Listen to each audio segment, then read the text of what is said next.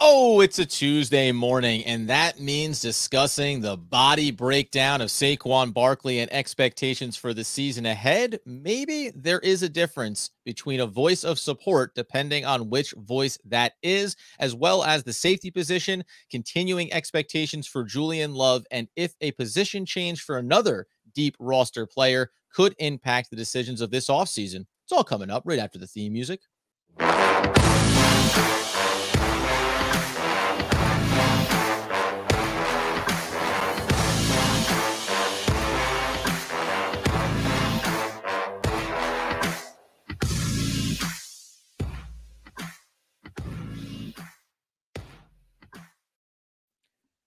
Ah, uh, yes, friends, it's OGP, the one giant podcast, where, of course, we are your host over here, Adam Armbrecht, also covering that sweet, sweet offseason for the Brooklyn Nets and the Locked On Nets podcast with my boy Doug Norrie over there, the season generational ticket holder, healthy, wealthy, and wise, Mr. Andrew McElwain. I mean, Adam, we're, we're in the dog days of summer for football. You know, basketball's past the draft and everything. But uh, you working with the Nets, it seems like uh, there's a couple characters over there that give you a lot of uh, off-season fodder to work with, huh? Not sure what you're referring to. Um, it's been pretty quiet on the front. I will, I will say, obviously, Kyrie Irving, um, and all the news that's gone on there, what's going to happen for them. We always talk about how like NFL, right? It's it's it's the it's the sport that never stops. There's never downtime.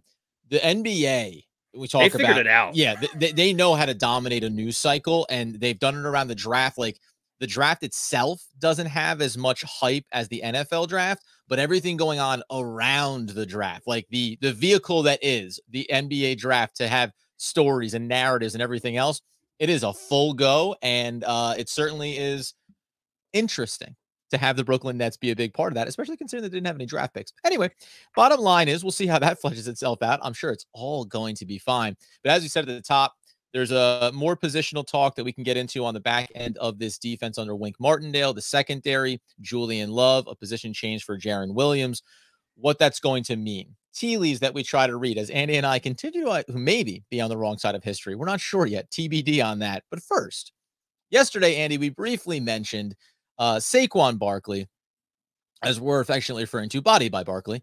He's going to have a whole series of VHS tapes for you at home if you're looking to get your workouts in. we we have a little bit of an extra visual here if you're over on YouTube uh following us. We didn't get to share these yesterday.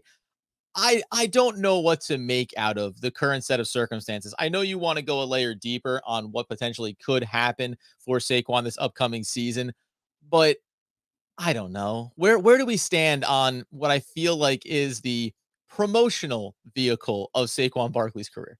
I mean, uh, for for the people that are watching uh, on YouTube, you, you, the, the pictures of Saquon Barkley, he is a chiseled specimen. Like everyone talks about how he's Saquad and he's got the huge quads but he's actually he, i mean if he had 2% body fat it's probably 2% too much based on the photo that that that he put out on his instagram adam. Ty but by the way uh he also has brooklyn so uh, uh, you know a little cross promotion there. And i don't know if the placement of the lettering is exactly where you want that to be. We can leave that there but it, you know fashion always a personal hobby for me. These photos, though, like obviously it, it's for it's for the gram. Like we know why he is doing it. the gram, baby. But but I mean, the fact that he's shirtless and he's wearing shorts and he's got a helmet on, but nothing in between is always a funny look to me, Adam, because there's no like it's either like pads or no pads, but like he's going even further than that with like no shirt on. It's like, how does that even like, oh. how do you even get to that point? I don't well, even understand.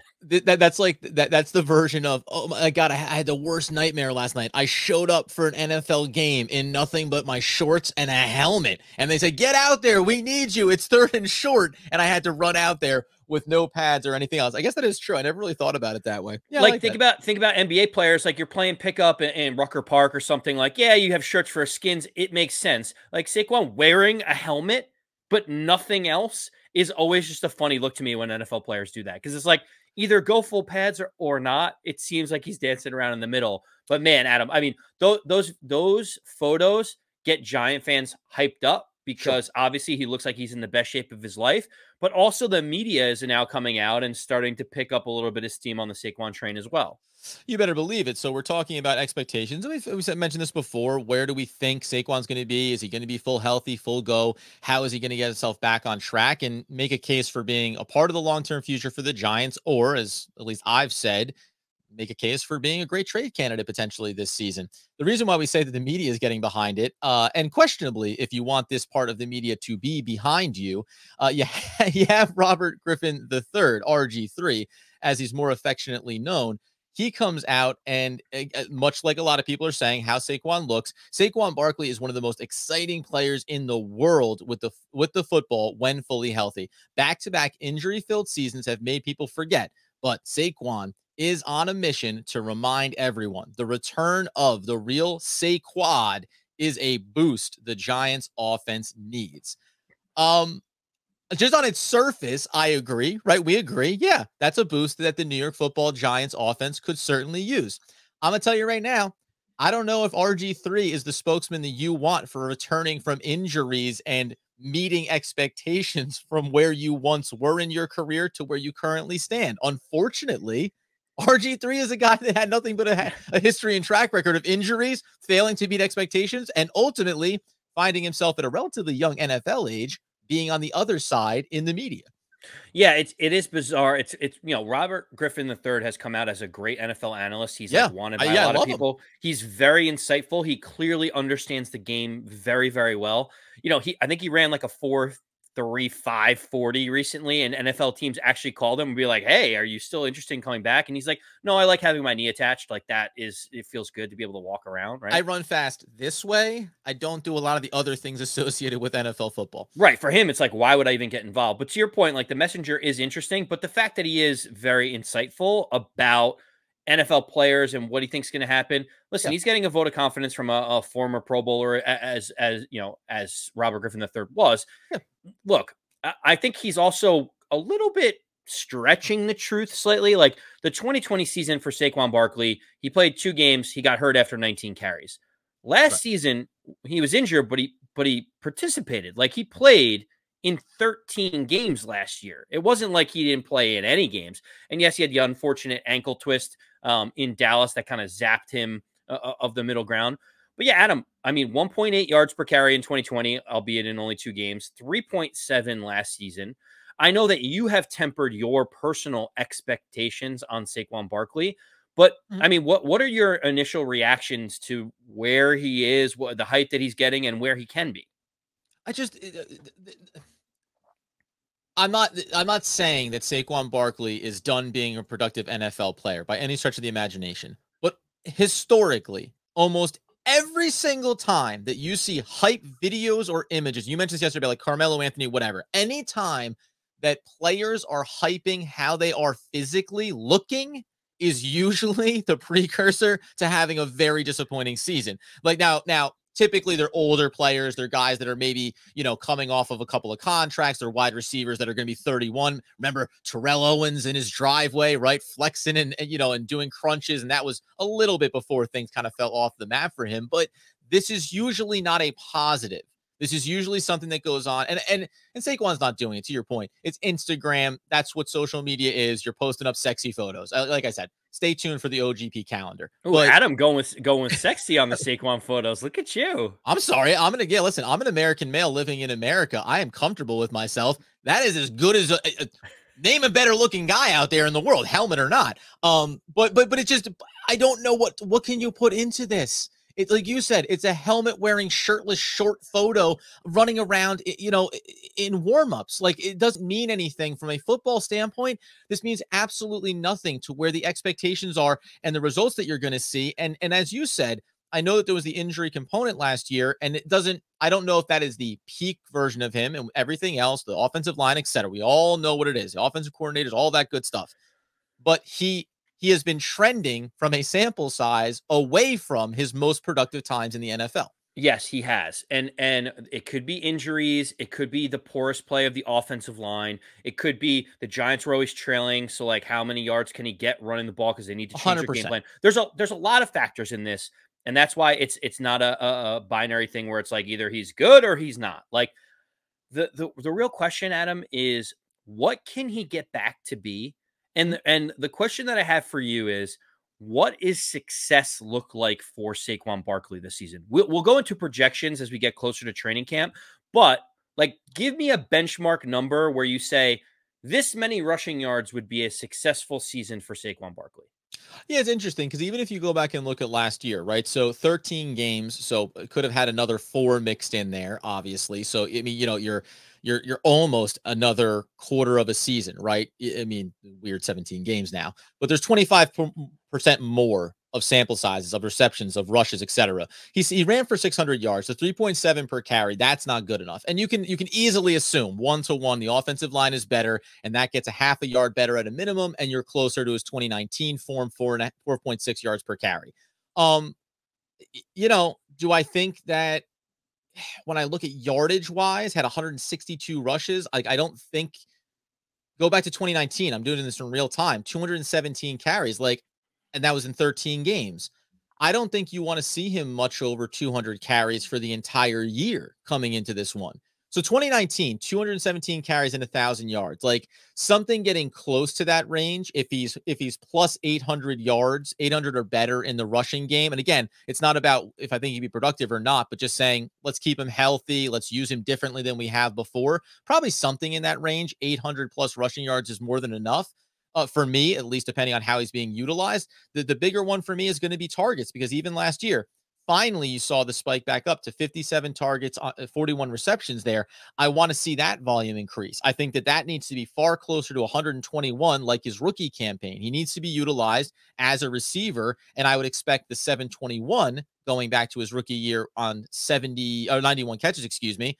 That number should be significantly higher. Like I I would anticipate him being like God, you know, it sounds so interesting to frame it this way. It's like a a a 1600 all purpose like 1600 to 1800 what, uh, what you know and, and that's and that's going to put him in the upper echelon i think that his skill set if he's healthy you can talk about him being a guy that's pushing towards a thousand yards rushing and receiving in each category well you so you you changed your tune as you walk through that pretty pretty quickly, Adam. Because you, at the beginning you started out being like, where where can we go with this? And then you were talking about 1700 total total yards for well again for 800 and 800 if he goes 800 and 800 you know or if he goes 900 and 700 that's 1600 yards right there right? So again if healthy do i think Saquon Barkley is capable of of getting back towards being a thousand yard rusher? Of course i do. My my contention has always been which i'll reiterate i've never said that Saquon Barkley wasn't still talented or capable of being one of the best running backs in the league. It's about where the franchise is and why they should be getting value well, so a couple things here. You talked about the receiving yards. When we talk about receiving yards by a running back in 2021, the league leader, how many rushing yards do you think the league le- uh, receiving yards the that did the league leader have in 2021? Uh, 850. 647 by ah, Austin Ekeler with 548 by Cordarrelle Patterson. No one else had more than 500 except those two guys. So like uh, out, out, of, out of the backfield, only those two guys had more than 500. To so you know to say that Saquon's going to have 700 means he's got to stay healthy and he's going to have more receiving yards than every other running back in the league.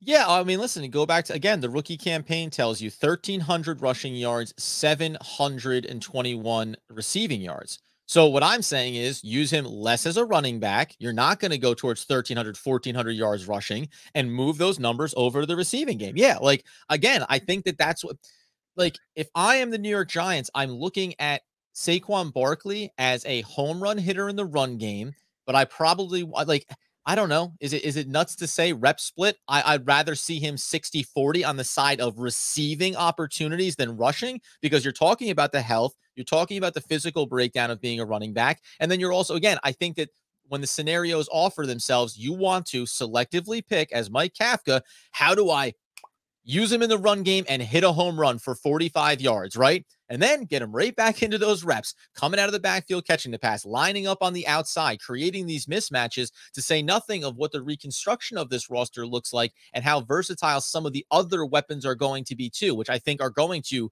collectively eat into how we think about the running back position on this team and how many reps get spread where. Yeah, and well, the, the thing that's tough, Adam, and I agree with you that we want to see him get the ball out in space more and receiving yards makes sense. What I will say is 800 rushing yards would put him 20th in the league uh, last year, next to AJ Dillon, who backed up, uh, you, you know, right. who who was who was a second stringer in, in, in Green Bay behind Aaron Jones. It's like if you think about we talk about Saquon Barkley being a first round draft pick. We talk about him being in a prove it year for the Giants. We're, we're at a fork in the road with Saquon Barkley. If he's going to be the 21st rusher in the league and only has 400, you know, receiving yards, which puts him like ninth or, or, or something like that in the league, we're talking about a guy that's like 15th in, in all purpose yeah. yards from, from the backfield. Like where, where does, where does a thousand yard, where would a thousand yards put him? Thousand yards rushing. Yeah, where would that put him in, it, in last year? So seven players rushed for over a thousand yards last year. So there, but you know, and, and, and the reason why I say it is because 800 yeah. to a thousand, right? Uh, 200 yards over 17 games. It ends up being like, hey, can you give us another 25 yards per game? Which is not, but that's, that's know, the difference between a Pro Bowler and just a guy, right? Like that's the 100%. big difference. Yeah, hundred percent. When when you look at 800 yards, you get into guys that you're like, oh, I guess like Devin Singletary, Sony Michel, AJ Dillon, are all guys that had anywhere between 875 and 800 yards.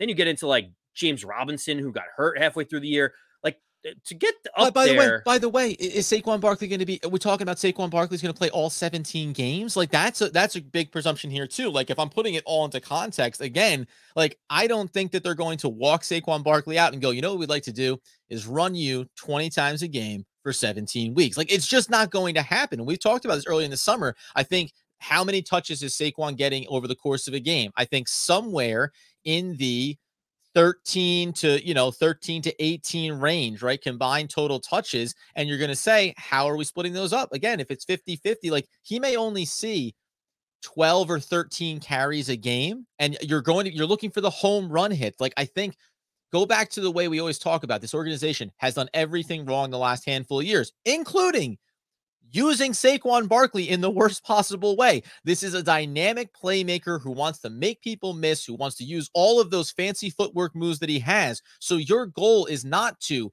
say by volume. This is a big mistake that they've made over these past couple of years and he's gotten injured from that is well what we're going to do is give him the ball 20 times out of the backfield and say if we can hit a home run 3 times then it was worth it. No, have a better scheme create better opportunities and say we used them 10 times, 12 times out of the backfield, but we said that eight of those swings were for home run hits. And then if you capitalize on a handful of those, that's how you make this a better offense. It's how you better utilize Saquon Barkley and keep him fresher, which by the way, then as this season progresses potentially, you get to start to say, and now we dial up more Saquon, right? Because we're keeping him fresher for the first eight to 11 weeks of the season and then hopefully being in the playoff picture.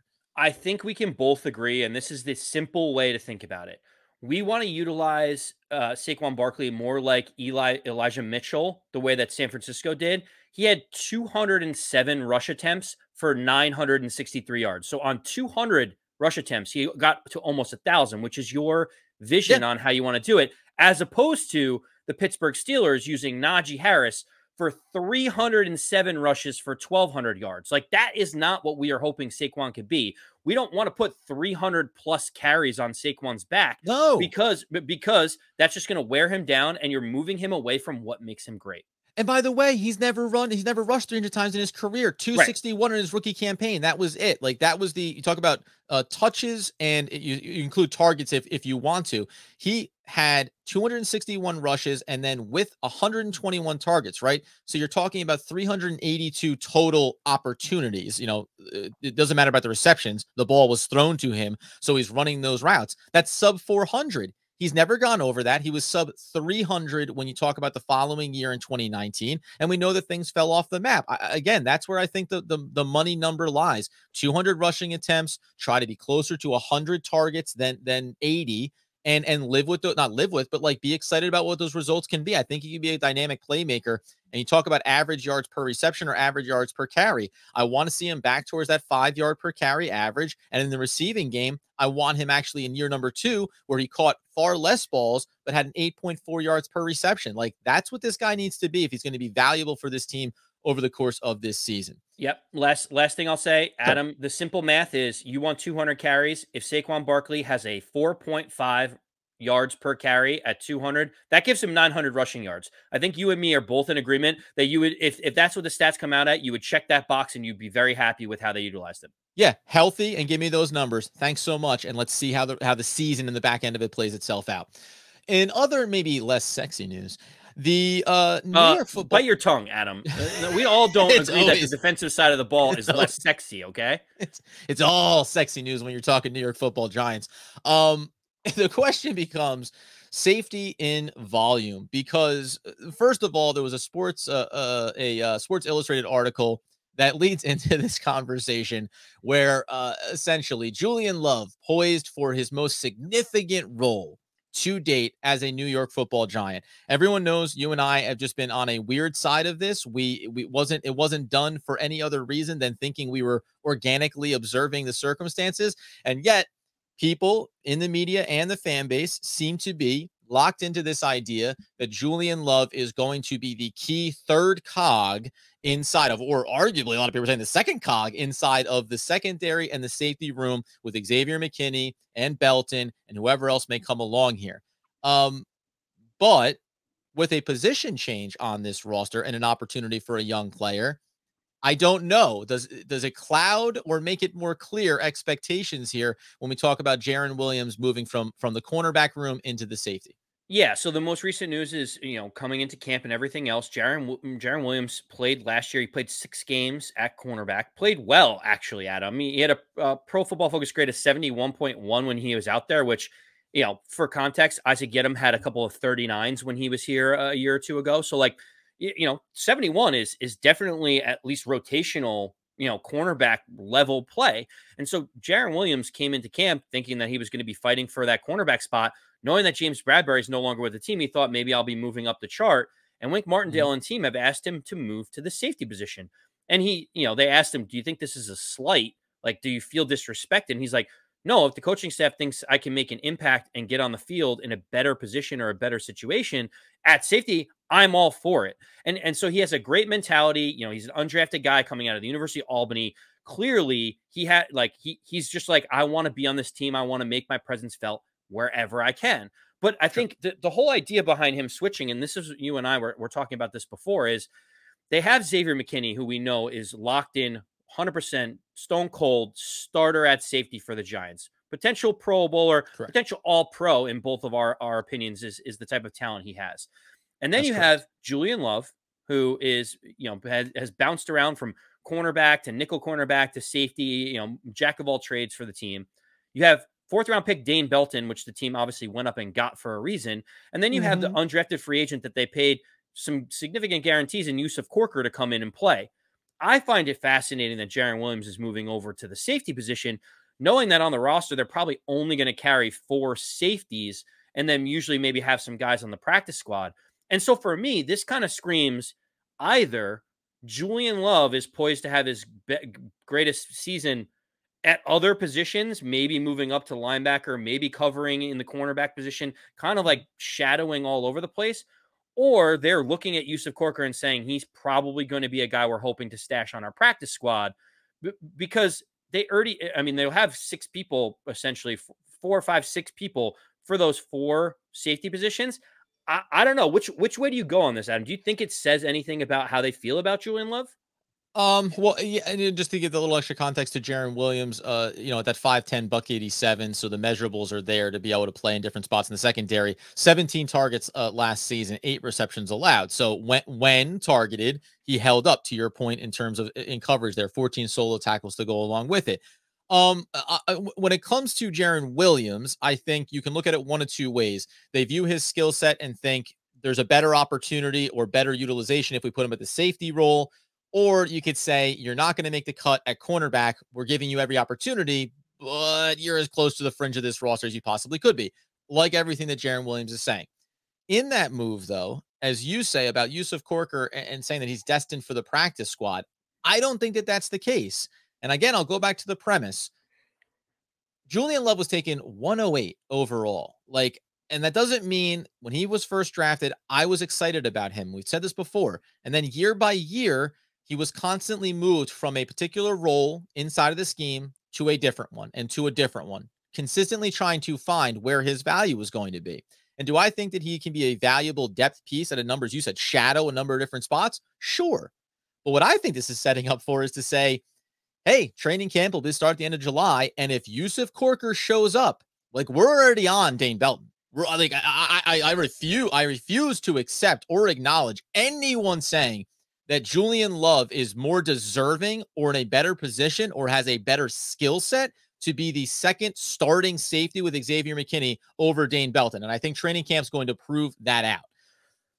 Once that box gets checked, then I think the next one is is if Yusuf Corker can show that he is capable of being this rotational piece for the Giants, then it's still I'll, I'll I'll take it on the chin if it doesn't come to pass. It still puts Julian Love in the position to be one of the cut candidates for this roster over the course of training camp. We know about the money and we also know about the room. I think that everyone will most likely be on this roster, but I still do not think that Julian Love is earmarked for this substantial role that the fan base and a lot of people in the media seem to be poised to set him up for. Adam, Let's take it a step further. And, right. and, we we didn't even talk about this beforehand. I don't know why we're the only two people that are like we we put ourselves on an island that is not. Um, we're probably going to look very foolish later on when Julian Love comes out and is like defensive player of the year candidate. But what what, yeah. what what I'm thinking about this move in particular is you have Xavier McKinney who's locked into that spot. Outside of Julian Love, you have Dane Belton and Yusuf Corker who are both rookies. Jarren yes, Williams yes. played two games in 2020 he played six games last season.